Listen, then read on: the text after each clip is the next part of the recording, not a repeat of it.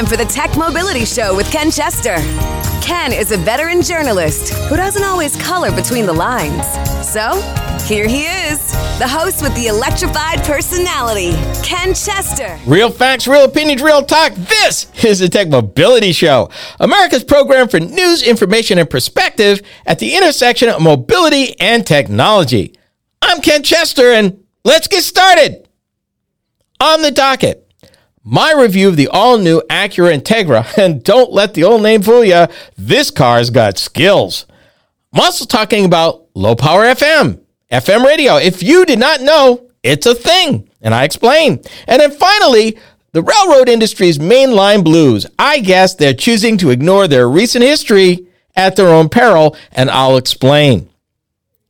To join the conversation, be it to ask a question, share an opinion, or even suggest an idea for future discussion, call or text the Tech Mobility Hotline. That number, 872 222 9793, or you can email the show, talk at techmobility.show, and that's talk at techmobility.show. Also, I'm inviting you to subscribe to our YouTube channel. I'm producing a number of video shorts that I post about each week on different topics discussed here on the program. And I want to reach a thousand subscribers by the end of the year, and I need your help. That's www.youtube.com backslash at the Tech Mobility Show. Thank you so much. From the Tech Mobility News Desk. Do you really want, do you really need another computer screen in your car? What you're seeing, and I'm sure you've seen the prototypes on TV of the dashboard long and wide screens. In fact, the Mercedes Benz, their new electric vehicles have three screens that take up all of the dashboard from the driver's side all the way over the passenger side, including the center console. BMW has a different approach. And honestly, I like where they're going with this. I think it's going to be genius. Now, I will talk about in a later show their new cl- what they call their new class next generation electric vehicle where BMW basically has chosen to go back to basics. Part of that is what they call the BMW panoramic vision display. And it uses head up display technology to transform the windshield into a secondary display. Now, before you think that we're talking about a windshield full of data, let me clarify. You're still going to have your head up display in front of you. But where the BMW comes in, and I think this is really cool, it's going to be a band at the bottom of the inside of the windshield with various information. Not quite a ticker tape, but your information is going to be there. Number one, it improves visibility because now you're not looking down at something, you're looking out. So, much like the head up display, that information will be available to you in your line of sight and while creating a secondary display. It does not move it to the dash, and you will still have the ability to have a optional dashboard mounted display, but it's not going to have all that information on it. It will have less. And I think where they're going is going to be an awesome deal. Because when it comes to in car digital displays, BMW thinks that more isn't necessarily better. And they want to steer folks towards a less distracting digital experience in its future electric vehicles. According to Stephan Durach, BMW senior BMW Group senior vice president for connected company development, he said, "Your car is your last private space. Sitting in front of a wall of screens is not a nice customer experience." So BMW is ditching its dashboard riding slabs of curved glass for a less intrusive driver experience in its new class platform EVs that arrive mid decade. They took a look at what Mercedes was doing and they immediately saw the limitation of the bigger and bigger displays. Cadillac's doing it too. Everybody thinks that's the way to go. I remember when I first saw an application of a full dashboard screen, and it was actually the Ford Motor Company 20 years ago, about 23 years ago, in fact, where the display covered the entire dashboard from driver all the way over the passenger. And that was in 2000, 2001. Yeah, it was a bit much then, still a bit much now. While BMW's redefined user experience doesn't necessarily reduce the number of screens in the vehicle, it sandboxes content to individual displays to minimize driver distraction. Interaction is handled via steering wheel control and voice commands. We want to reduce the redundancy. And this is Joan Fryer said, he's the vice president of user experience for BMW. We don't want to have information in all places in parallel. We want to focus on the driver. And that's so BMW. And I have no problem with that, really. Because, I mean, I am torn with these larger and larger infotainment displays that are now the size of a small, um, uh, you know, digital screen, TV screen. I mean, they're getting to be that size. They're almost laptop size, turned on its side. I'm not sure that necessarily that's the best idea all the time. I would like a larger screen. Do I need it to be a foot to 14 inches long, though, and six to eight inches wide? Not necessarily. That it might be a bit much.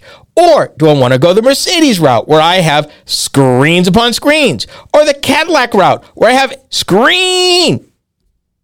No, thank you. I mean, I can be overwhelmed. And remember, people, all that screen time ain't one way. They're going to try to monetize that, meaning they're going to be in your face with some ads in the years to come. Going the BMW route, that's less of an issue. And I'm all for it. Current head up displays project a small field of view. Expanding the field of view can create a more immersive experience and deliver critical driving information in the driver's natural line of sight, allowing them to keep their eyes on the road. BMW's new design showcases a head up display technology that, like I said, transforms the windshield. It's Bosch supplied, and the display is tucked back far, like we said, and it projects the contents from its three screens across the lower section of the windscreen or the windshield. The ultra wide display sits in the driver's line of sight, but is low enough not to obstruct the view of the road. The panoramic vision display uses what they call a high contrast matrix backlight technology, and it's several times stronger than any display that's normally used in a car. The display will deliver driving information, navigation prompts, and incoming notifications such as phone calls. Now, in pillar to pillar screen concepts, and we've talked about this, there's so much real estate that automakers feel compelled to fill it.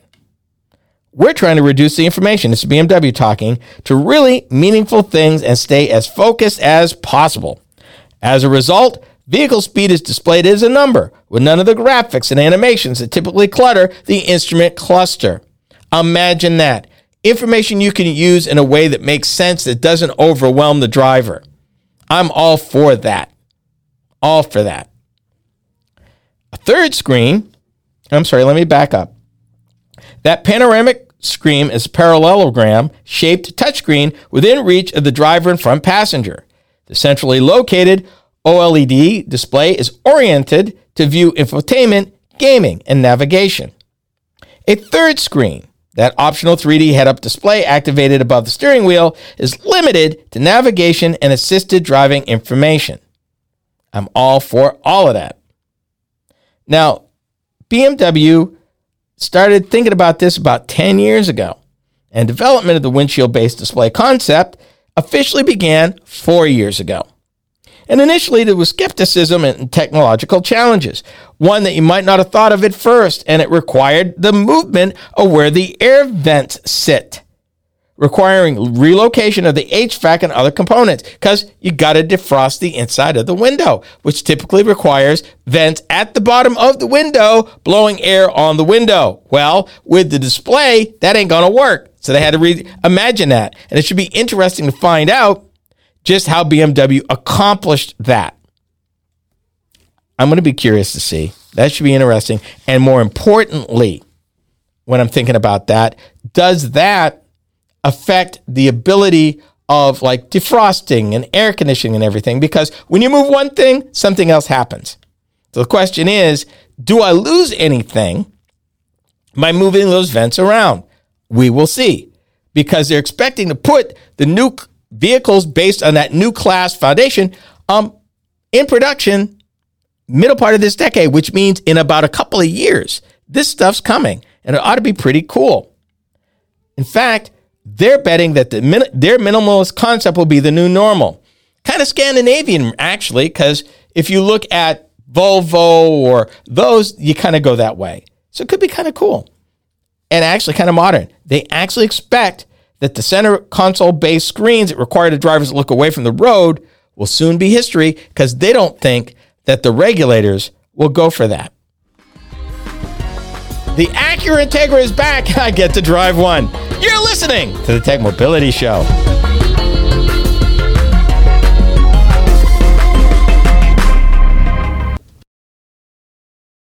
Are you tired of juggling multiple apps and platforms for meetings, webinars, and staying connected? Look no further than AONmeetings.com, the all in one browser based platform that does it all. With AON Meetings, you can effortlessly communicate with clients, host virtual meetings and webinars, and stay in touch with family and friends, all in one place and for one price. Here's the best part you can enjoy a 30 day free trial. It's time to simplify your life and boost your productivity. AONmeetings.com, where innovation meets connection. Get started today and revolutionize the way you communicate. Did you know that you could still listen to past shows of Roadworthy Drive? Ken Chester here. With the change to the Tech Mobility Show, we've taken steps to maintain our vast library of past shows for your listening pleasure. Whether you want to listen to 1, 10, or 50 of our 1,000 shows, we got you covered. Be sure to visit roadworthydrive.buzzsprout.com or roadworthydrivemoment.buzzsprout.com and subscribe. There's no recurring commitment and you can opt out at any time. We set the price super low so that access to the shows is easy and carefree. Thank you so much for your support. Real facts, real opinions, real talk. Roadworthy Drive is now the Tech Mobility Show. I'm Ken Chester, your host. Every week, I delve into the current trends and topics that impact you when it comes to mobility and technology. Things are changing fast, and I cover these topics in a way that's easy to understand. By tuning into the Tech Mobility Show, you can keep informed about the latest happenings with self driving vehicles, auto finance, electric airplanes, and more.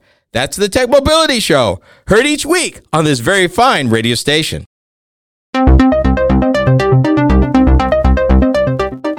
Days, everybody wants to be social, and we're no exception. Hi, I'm Ken Chester, host of the Tech Mobility Show. We get to share additional content that you won't find on the show Facebook, Instagram, Twitter, and even TikTok. Yeah, we're there. You can find us at Tech Mobility Pod on Twitter and at the Tech Mobility Show everywhere else. Check us out be sure to follow us.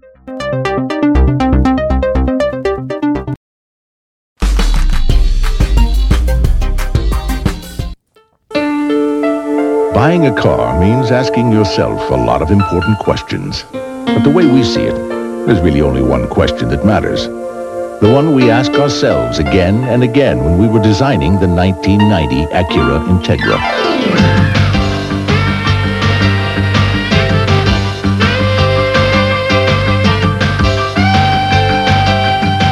Is it a joy to drive? Can still answer that question after 23 years and a return. Actually, more than that, 33 years. Yeah, I can answer it. Short answer yes, it is. The Acura Integra was introduced as a three door liftback in the United States for the new upscale nameplate from Honda in 1985. It was one of the launch models for the brand along with the Acura Legend. The 1995 to 2001 Integra Type R is widely regarded for its handling and performance, considered by many as one of the best front wheel drive cars of all time. The Integra was replaced in the North American lineup by the RSX 2001 to 2006 and the ILX from 2012 to 2022. For the 2023 model year, the Integra returns as one of the brand's most iconic nameplates to the Acura lineup, bringing a premium driving experience and a sleek liftback design to a new generation of enthusiast drivers. A premium sport compact inspired by fun to drive spirit of previous Integras, the all new Integra is a perf- new performance gateway to the Acura brand, delivering a class leading driving dynamics and engaging performance. This is Topic A. And while it has the seat lines of a four door sedan, the Integra is actually a five door liftback, offering a large and flexible cargo area, superior seat legroom, and a sporty stance. The fifth generation 2023 Acura Integra is available in three models. The base model is powered by a first ever turbocharged 1.5 liter VTEC four cylinder gasoline prime mover that produces 200 horsepower and 192 foot pounds of torque. Performance oriented Integra Type S, and that's a 2024 availability by the way, is equipped with a turbocharged 2 liter four cylinder gasoline engine and it makes 320 horsepower and 310 foot pounds of torque. Torque is communicated to the front wheels via a six speed manual gearbox. Base models also have the option of a continuously variable automatic transmission with paddle shifters. EPA fuel economy is 30 city, 37 highway for the CVT automatic, 26 city, 36 highway for the 6 speed manual, and 21 city, 28 highway for the 2024 Integra Type S. Cargo capacity is 24.3 cubic feet. Sporty and personal, Integra's distinctive driver focused interior design creates distinct environments for the driver and passenger. Standard features include a 10.2 inch Acura Precision cockpit digital gauge display, an Apple CarPlay, CarPlay, and Android Auto compatibility a wireless smartphone charger, a head up display, and a 530 watt 16 speaker ELS Studio 3D premium audio system custom tailored for Integra's unique listening environment are also available. Here's what I liked about the vehicle. First of all, welcome back, Integra. It's like connecting with a kid in the neighborhood from back in the day that's all grown up now. The Integra has that kind of vibe. Sophisticated and refined like a freshly minted Ivy League graduate, the Integra is fast, responsive, and fun. And what we're talking about is what I consider to be precision controlled hardware with lightning quick response. There are four driving modes. As always, these days it seems comfort, normal, sport, and that's kind of the dynamic mode, and you want to try that, and a separate individual setting. The individual setting allows the driver to drill down and set certain performance parameters separately, like engine, steering, and suspension between the other three drive settings. Low, wide, and secure, this Integra is very easy to drive and, in fact, is driver inspiring at speed. One word, people fog lights! Because, you know, I like my fog lights. So, you know, it's great when I get them. So I'm happy about that. Inside the passenger cabin, it has room for four adults. Displays, controls, and switchgear are straightforward and easy to use. The head-up display found on the A-spec models is a plus. Rear seat passengers enjoy a center armrest with dual cup holders. USB and C ports are available both front and rear. Here's what I didn't like about the vehicle. The rear slope of the rear window, because it is a liftback, requires a rear wiper. I know they like the design. It really does look like a sedan, but practicality, Acura, you need a wiper for that window, please. They've equipped it with heated seats, but not a heated steering wheel. Come on. No, st- I want a heated steering wheel. Just it's a thing. Just roll with me here. There's no there's no spare tire, and this is an ongoing pet peeve I have. I don't know if these are self-sealing, puncture resistant, run flats, it was not clear on what I'm riding on here. And that is a concern of mine because I want to know. I really do. Because honestly, um, that standard tire repair kit in the cargo area is not inspiring at all. None.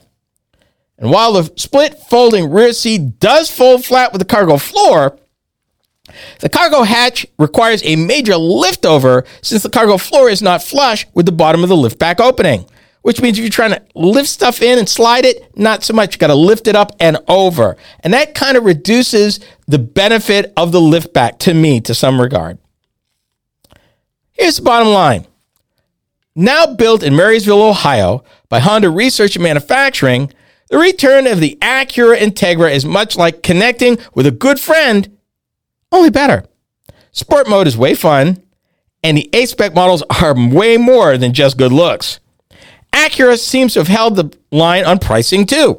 And as one of the last manual gearbox equipped new vehicles in the marketplace, you owe yourself a test drive. And I'm especially looking forward to a week with the Integra Type S next year. You know, it, it, you know, Acura, if you can hear that, just make my reservation. I'm ready. Whoa. The manufacturer suggests a retail price for the 2023 Acura Integra five door liftback starts from $30,800 for the Integra up to $35,800 for the Integra A Spec with technology package. Destination charges add $1,095. MSRP is tested. I test drove an Integra A Spec with technology and a six speed manual super fun gearbox with the following extra cost option, and there was one liquid carbon metallic exterior paint. Total cost of that option $500. Total MSRP, including options and destination charges, came to $37,395. I want to tell you something. This car is based on the 11th generation Honda Civic. But other than that, you would never know it. It's sophisticated, it's fun, it's put together well, it's built solid. It is way fun to drive, probably more fun than the law allow. But you will enjoy this car, and the price is really decent for what you get. You really can't squabble on what you're getting out of cars, and it continues to amaze me that is in this truck and SUV still crazy world, and even as we're going to EVs now, that the automakers are building gasoline engine vehicles that are world class. They're still awesome. And, you know, if you haven't made up your mind about EVs yet, you deserve to take this one for a drive because the mileage is pretty good and you're going to enjoy the performance. I think that's a win win. The FCC wanted more voices on the radio, so Low Power FM was born. This is the Tech Mobility Show.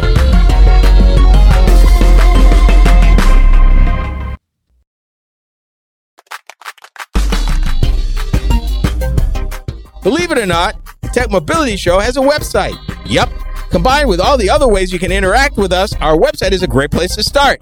Learn more about the host, find us in the news, and even check out where you can hear our programs across the country on the radio. I know, right? Our website is a great place to learn more about us and our programming. Go to techmobility.show for more information.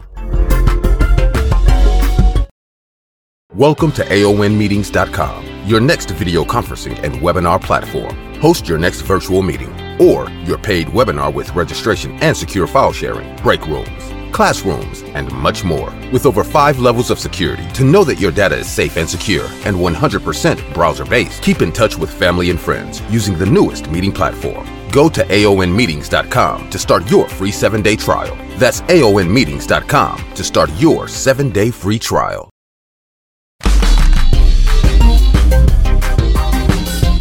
If you're just joining us, you're listening to the Tech Mobility Show. Low power FM radio.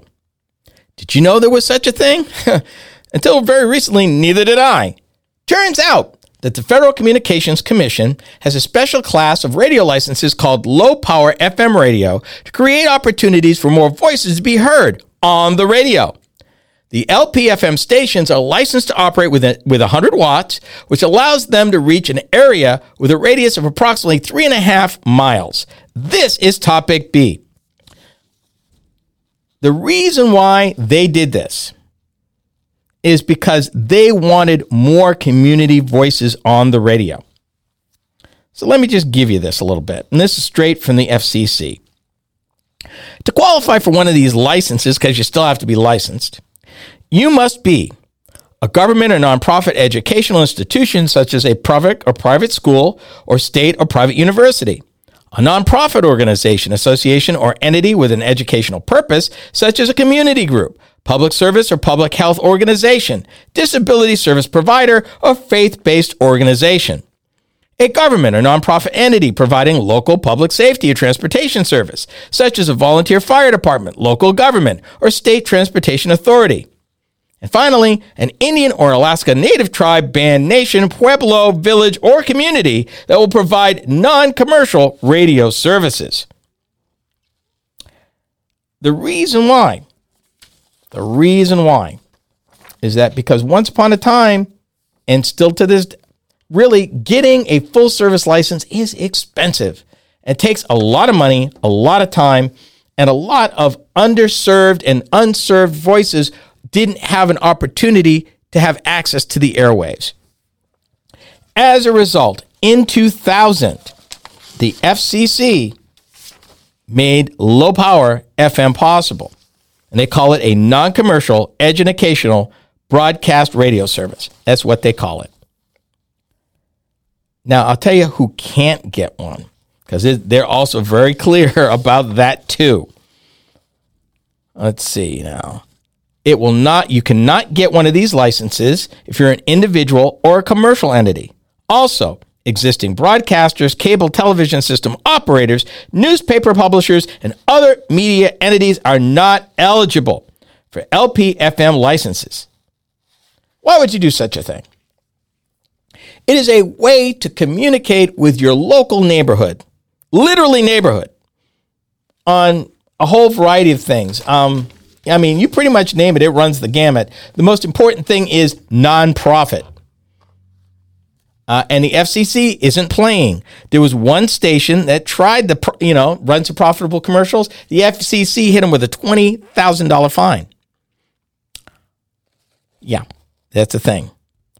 Now, the reason why I'm talking about this right now is that since 2000, there's only been one opportunity open in 23 years for people even apply for these licenses. You just don't decide you want one one day and hit up the FCC and say, hey, I want a low power FM license. And yeah, no, doesn't work like that. The FCC made an announcement recently. It will open a filing window in November to take applications for new low power FMs, the first such opportunity since 2013. Now, this piece, and this is out of uh, Radio World magazine, said that most of these uh, low power FM serve small communities and rural parts of the country with an approximate range of about three and a half miles. The uh, low power FMs range across the FM band from 88.1 to 107.9, which means they're everything. Schools, churches, nonprofits, governments, or other educational institutions. Educational entities can file one application. If you're a tribal government, you can file up to two. State and local government agencies may file as many as they need within their jurisdiction for the purpose of public safety. Very often, you may have heard in case of this tune here, that's a low power FM particularly if you see lights is saying if these are lights are blinking, uh, tune your channel to 1610 AM. That's a low power FM giving you very local traffic information.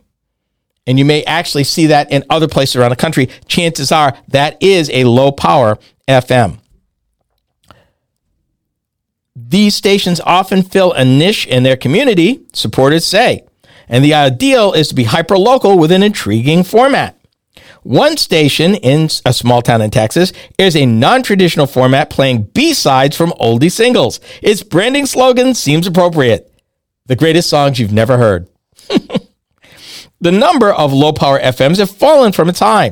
FCC data showed 1,989 low power FM stations on the air at the end of June, down by 45 licenses over the past year. At one point a few years ago, there was about 2,100. So what happened? Um, the pandemic happened. A lot of these low power FMs are run by, if I say shoestring, that's probably being charitable. Nonprofit organizations which are scuffling for financing. The biggest argument they have right now, what the professionals, the community broadcaster veterans are saying about low power FMs, is there's still some level of um, engineering that you need technology that you need. And you can't just buy anything for signals and equipment because the FCC is very specific about what qualifies to be used in a low power FM. So you can't use like hand me down broadcast or commercial power equipment or even um, low broadcast power equipment from years ago because that requirement has changed. But a lot of these didn't make the pandemic because they couldn't get the financing or they couldn't get the staff and they just choked out. So here's a question Are you in an unserved or underserved community where you feel that a commercial radio, I'm sorry, a community radio station would be to your advantage? The FCC is taking applications in November. The folks of the community radio community suggest heavily that if you're going to do it, that you get a consultant that knows their way around the FCC and these types of licenses. Because they said, while you can file it on your own, there's a lot of different things that you got to consider. And trust me, I've been through one of these FCC licenses. There's a lot of stuff. And having a consultant, particularly uh, paying for one if you can, is well worth it. One thing to know though the low power FMs are not protected from interference from full power stations and are considered secondary to existing and modified full service FM stations. Probably the biggest risk to these community based low power FMs is what the FCC did a few years ago to help the AM stations by giving them the ability to get full service FM stations if they had an AM. And a lot of them smartly did. And no doubt you're probably listening to me on, on one of them. But if you are a community organizer, a community organizer, excuse me, that is thinking about an underserved community you know of that would benefit, you can go to fcc.gov and learn more. And in fact, let me see if I can get that for you right quick. I don't know if I've got it here, but I know you can find out. Oh, yes. fcc.gov backslash media backslash radio backslash LPFM. And that can give you some more information on whether or not this might work for your community or your even your neighborhood. It's worth looking at because you know media is media and you know we all deserve to have our voices heard. Really do. So this is one opportunity that you might look at uh, as a non-profit. A bit of deja vu for the nation's railroads when it comes to reliable service. We are tech mobility show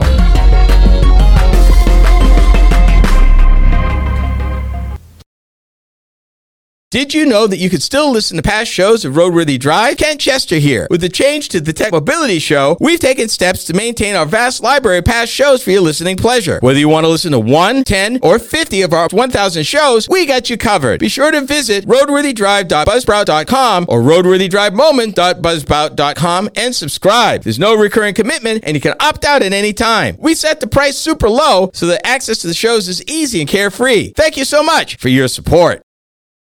Real facts, real opinions, real talk. Roadworthy Drive is now the Tech Mobility Show. I'm Ken Chester, your host. Every week, I delve into the current trends and topics that impact you when it comes to mobility and technology. Things are changing fast, and I cover these topics in a way that's easy to understand. By tuning into the Tech Mobility Show, you can keep informed about the latest happenings with self driving vehicles, auto finance, electric airplanes, and more. That's the Tech Mobility Show, heard each week on this very fine radio station.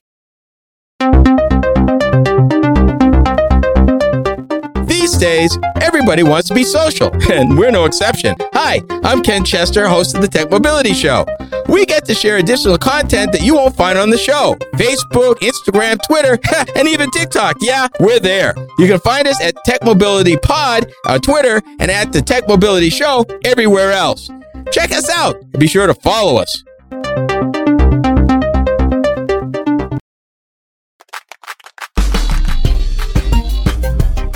Believe it or not, the Tech Mobility Show has a website. Yep.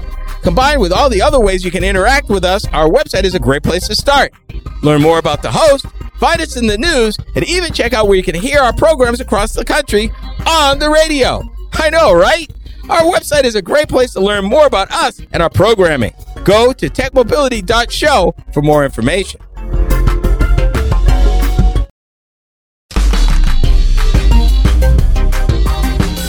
As the saying goes, it's deja vu all over again. in this case, it's the nation's railroads.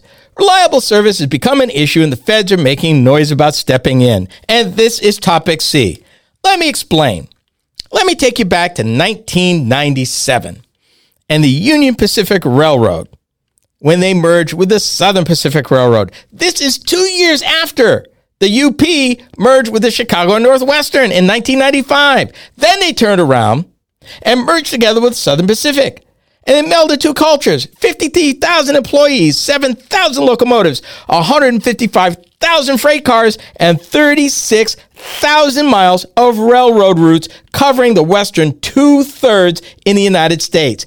Guess what happened? Like so many big businesses in America, they thought they could literally impose their will on their new quest, the Southern Pacific. Here's what happened. Most of freight movement in the United States west of the Mississippi basically came to a screeching halt across maybe almost all major railroads. The Union Pacific couldn't make it work at first. And as a result, what was happening is the federal laws, which are hours of service, started to kick in. Railroad crews that were in sidings hit their hours of service. They can't move.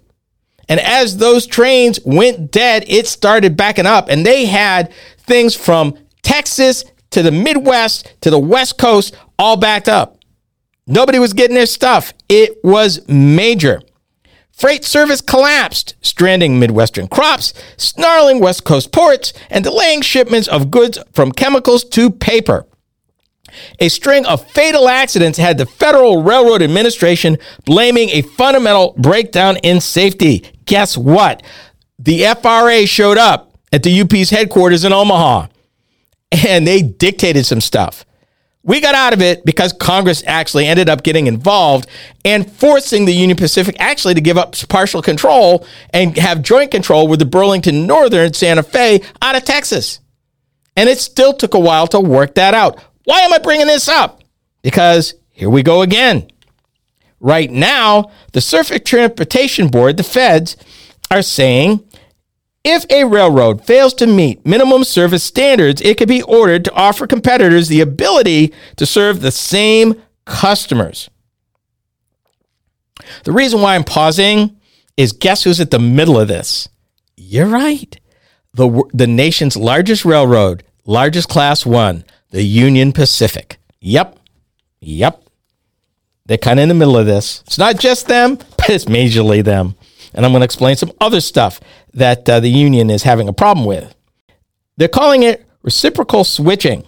And it was proposed by the Surface Transportation Board, and it's seen as a way to improve efficiency among major freight lines that have struggled to move goods and supplies from farms, factories, and ports, particularly during COVID 19. Does this sound familiar? Now you understand the deja vu. Sounds just like what I just said happened in 97.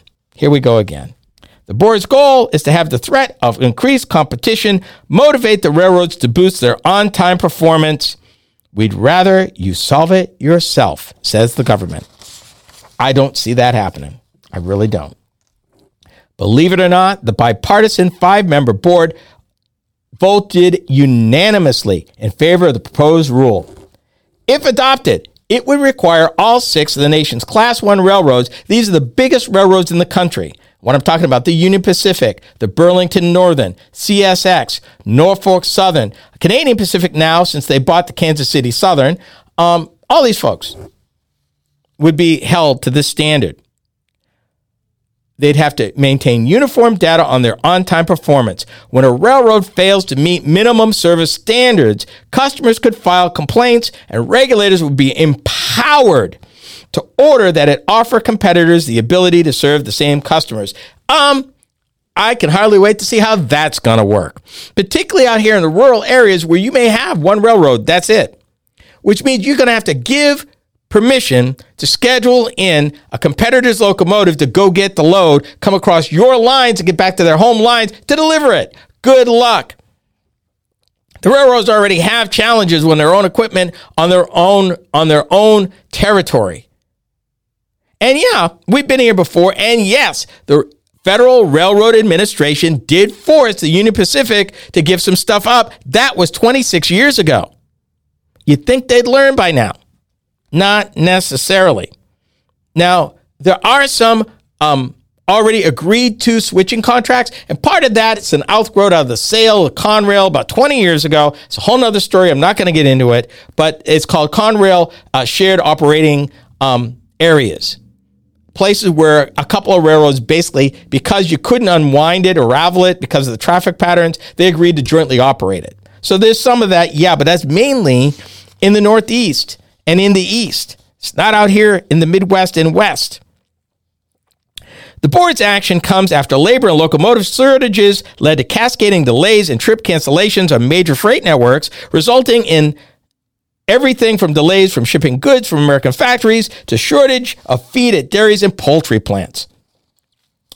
Railroads already include similar switching arrangements in contracts with shippers voluntarily, and he's and uh, the head of the FRA, I'm sorry, Surface Transportation Board said that he doubted industry claims that mandatory switching would lead to congestion or other problems. He's naive, but that's okay. The STB considered a reciprocal switching proposal back in 2016, but the idea lay dormant for years afterward. Debate about whether the STB should use its powers to compel railroads to share facilities took on new life after the administration issued an executive order in 2021 urging federal agencies to take measures to foster economic competition, especially calling on the STB to revive the switching rule. Let me add this the Federal Railroad Administration wrote a letter recently, like last week, to Union Pacific. And it says basically this the compliance of rolling stock, freight cars, and locomotives on the UP network is poor, and the UP is unwilling or unable to take steps to improve the condition of their equipment. Here's for the total, here's the ratio, which scared me. Specifically, the defect ratio of freight cars was just under 20%, and for locomotives was just over 70%, which meant seven out of every 10 Union Pacific locomotives in service has what they consider some sort of defect as defined by the Federal Railroad Administration. And the railroad just furloughed 94 locomotive craft employees and 44 carmen in response to lower business volumes. And the Union Pacific and the government's a little worried about that.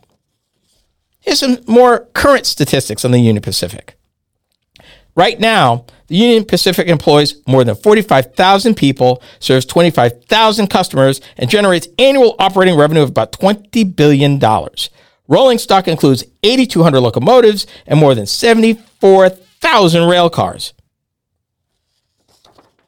And yeah, I'm looking at the letter written specifically to the head of the Union Pacific Railroad, Chief Executive Officer, President, and Executive Vice President of Operations.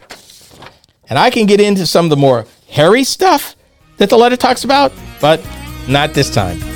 We've come to the end of our program. Be sure to join me again right, te- right here next time. You've been listening to Tech Mobility Show. The Tech Mobility Show is a copywritten production of Tech Mobility Productions Incorporated. Any rebroadcast, retransmission, or any other use is prohibited without the written consent of Tech Mobility Productions Incorporated.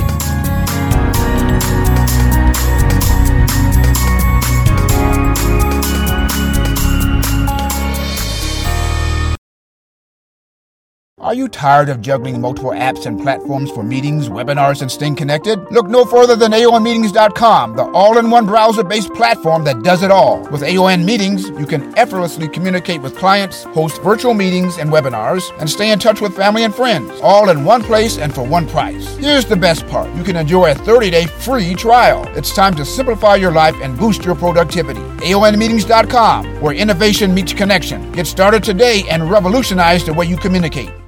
Did you know that you could still listen to past shows of Roadworthy Drive? Ken Chester here. With the change to the Tech Mobility Show, we've taken steps to maintain our vast library of past shows for your listening pleasure. Whether you want to listen to 1, 10, or 50 of our 1,000 shows, we got you covered. Be sure to visit roadworthydrive.buzzsprout.com or roadworthydrivemoment.buzzsprout.com and subscribe. There's no recurring commitment and you can opt out at any time. We set the price super low so that access to the shows is easy and carefree. Thank you so much for your support. Real facts, real opinions, real talk. Roadworthy Drive is now the Tech Mobility Show. I'm Ken Chester, your host. Every week, I delve into the current trends and topics that impact you when it comes to mobility and technology. Things are changing fast, and I cover these topics in a way that's easy to understand. By tuning into the Tech Mobility Show, you can keep informed about the latest happenings with self driving vehicles, auto finance, electric airplanes, and more. That's the Tech Mobility Show, heard each week on this very fine radio station. These days, everybody wants to be social, and we're no exception. Hi, I'm Ken Chester, host of the Tech Mobility Show. We get to share additional content that you won't find on the show Facebook, Instagram, Twitter, and even TikTok. Yeah, we're there. You can find us at Tech Mobility Pod on Twitter and at the Tech Mobility Show everywhere else. Check us out be sure to follow us.